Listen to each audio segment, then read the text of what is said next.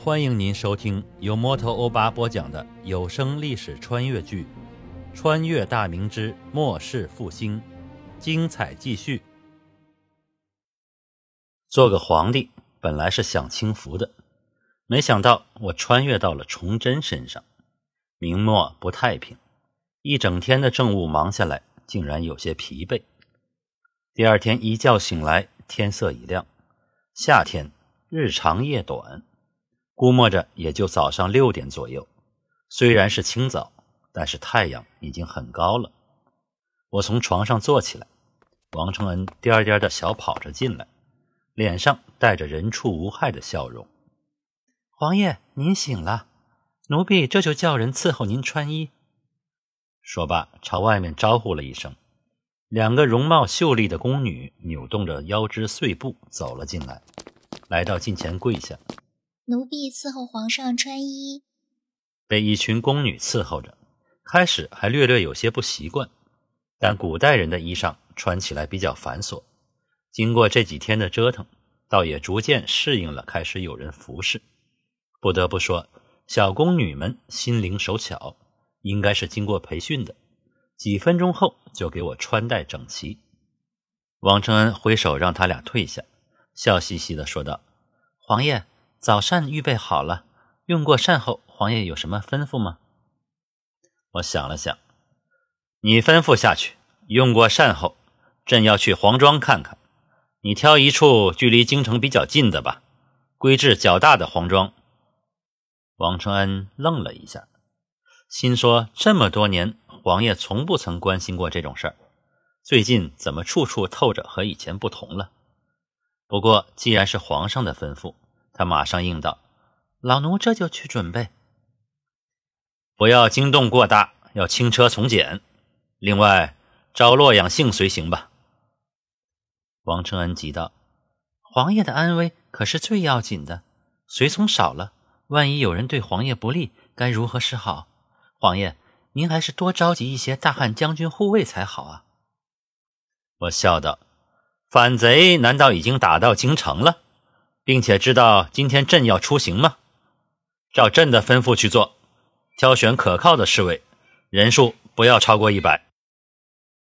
王承恩不敢争辩，只得嘴里小声嘟囔着，转身去安排。他走后，李二喜前头引路，我去到偏殿用膳。小半个时辰，吃完早饭，这边王承恩已经安排妥当，回来禀报：王爷。老奴已经照您的吩咐布置好了，一百名侍卫骑马护卫。皇爷，您如何成行啊？朕坐马车吧。黄承恩忙道：“皇爷，路上颠簸，马车不如御辇舒适啊。”我瞪了他一眼：“朕又不是纸糊的，少废话，赶紧去准备吧。”王承恩吓得一哆嗦，行礼后转身小跑着去了。旁边的李二喜连忙跪下，开口道：“皇爷，王公公也是一片好心，皇爷千万不要责怪于他。”我笑了笑：“朕只是吓唬他，又不是真正怪他。你倒是心地不错。这样吧，朕会吩咐王承恩，下个月起，你每月出宫两次探望妹妹吧。朕也不是薄情之人，不忍心看你兄妹二人近在咫尺，却不得相见呢。”李二喜大喜过望，赶紧叩头：“谢皇爷恩典，谢皇爷恩典。”我摆手让他起身。说话功夫，王承恩回来了。皇爷，一切准备妥当。这回看的黄庄在西面，锦衣卫指挥使已经着人去知会了，在西华门外候着。我一挥手：“好，出发吧。”来到武英殿前的前广场，广场里停着一辆马车。大红色的车身高约一丈左右，宽约七尺，车辕长约九尺。前面四匹纯白色的完马，一个身穿大汉将军服饰的壮阔青年作为车夫。我来到近前，王承恩忙从车轿中搬下一个锦凳，扶着我踏上锦凳，进入马车。车厢里倒非常宽敞，内有红漆桌椅各一张，车里有锦布做的帷幕。帷幕上面是真龙图案，因为是夏天，王承恩在车里面放置了两个冰盆，进去后舒适凉爽。等我坐定，王承恩侍立在旁，我点了点头。王承恩大声吩咐道：“起驾！”马车隆隆作响，缓缓起步。马车前后左右皆有扶刀持盾的护甲侍卫。不一会儿功夫，来到了西华门外。随后听到一声禀报：“臣洛阳信迎候御驾。”停车吧，让他上来。洛阳信弓着身子，小心翼翼地踩着锦凳进入马车，脸上的神情既紧张又激动。进来后跪倒叩头。臣洛阳信叩见圣上。平身吧，王承恩与他座位。臣不敢。洛阳信慌忙的回道：“能和皇帝同车，那已经是天大的荣耀了，哪里还敢坐下？”我也没勉强。王承恩吩咐前面的车夫起行。不一会儿，出了西华门，出了宫城后，便是皇城的范围了。过了御河的石桥，然后往左一拐，一刻钟后来到了京城的西安门。这时，前岛的随行护卫已经肃清了街面，城门大开，守着城门的五城兵马司的士兵人影皆无，估计是被锦衣卫给撵到一边去了。皇帝出行，严禁闲杂人等。马车驶过长长的门洞后，便是京城的内城部分。我坐在马车里。沉思着，洛阳信和王承恩分饰左右，皆是不敢出声，生怕打扰了我的思考。马车走了一会儿，我看看洛阳信，问道：“洛阳信，你的整顿卫务条陈拿出来没有？”洛阳信连忙躬身禀道：“臣昨日回到署衙，立即会同手下一众官员商讨方略，并在序时写出了一份纲要，臣随身带着。”正要敬请预览。嗯，不管如何，尔等的态度还是比较端正的，这次没有敷衍拖延，不错。这是臣的本分，当不得夸奖。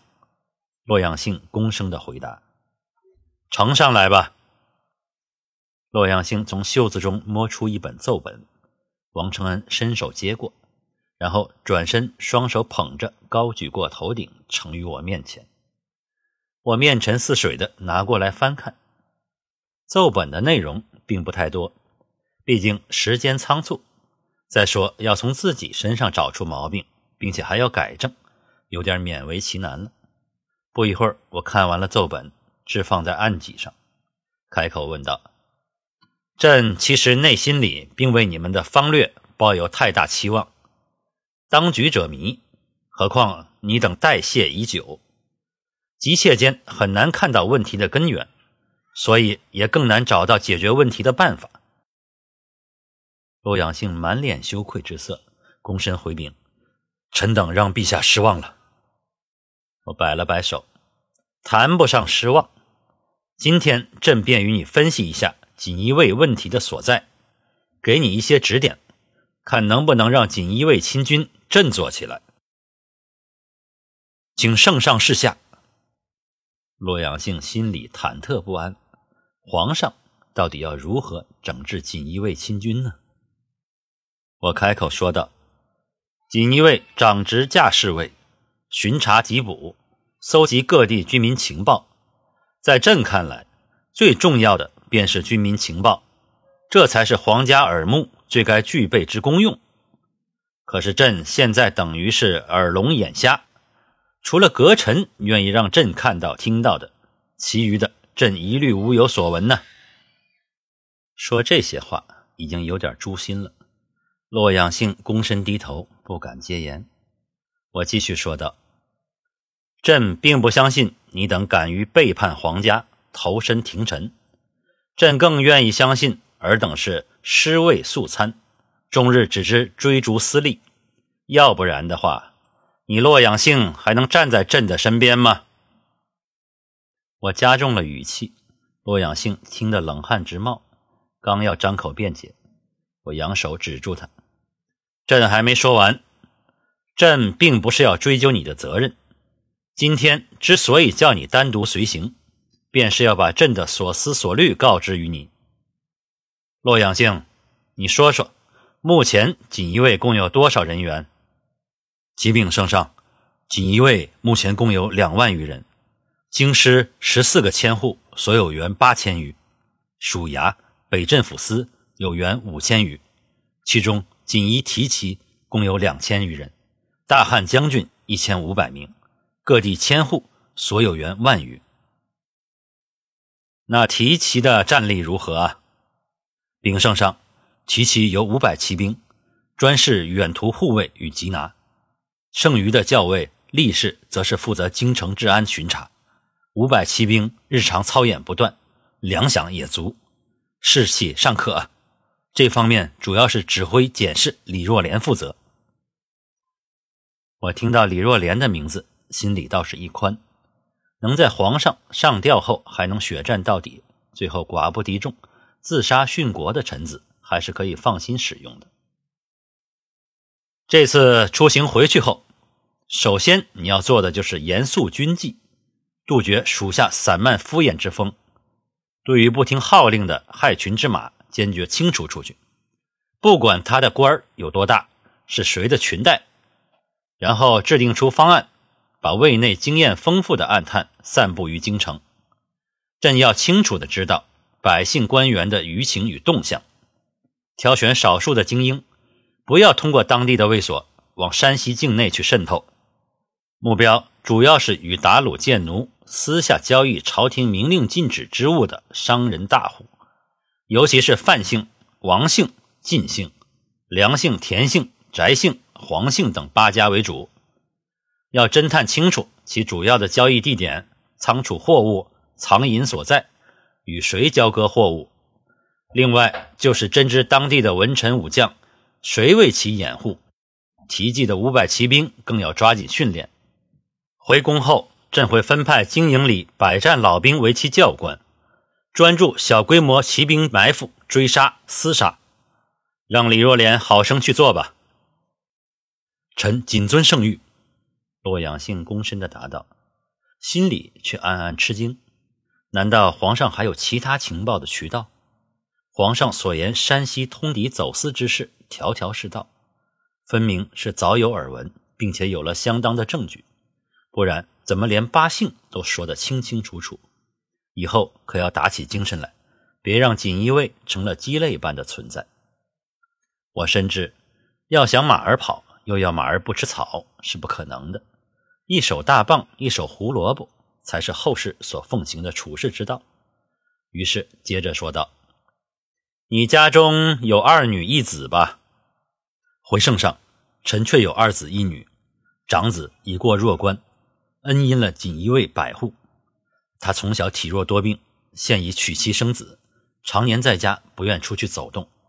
次子年已十九，平时喜欢读书，但苦于天资一般，目前尚未考取功名。幼女八岁了。我点点头，叫过王承恩。王承恩，回宫后传旨，洛阳姓长子恩荫锦衣卫千户，着御医前往探治。次子入国子监读书吧。洛阳兴扑通跪倒，连连磕头，脸色也通红了，哽咽着说道：“臣谢皇上恩典，臣臣愿粉身碎骨以报君恩浩荡。”起来吧，朕不要你粉身碎骨，只要你和朕一心，平日里多为国家着想，用心做事，朕心里就知足了。洛阳兴又磕了个头，方才起身，声音嘶哑的躬身回道：“臣绝不辜负圣上之心意，必将尽心尽力，永世忠于大明。”这时，外面一阵马蹄声来到车前，有侍卫大声禀报：“启禀圣上，黄庄到了。”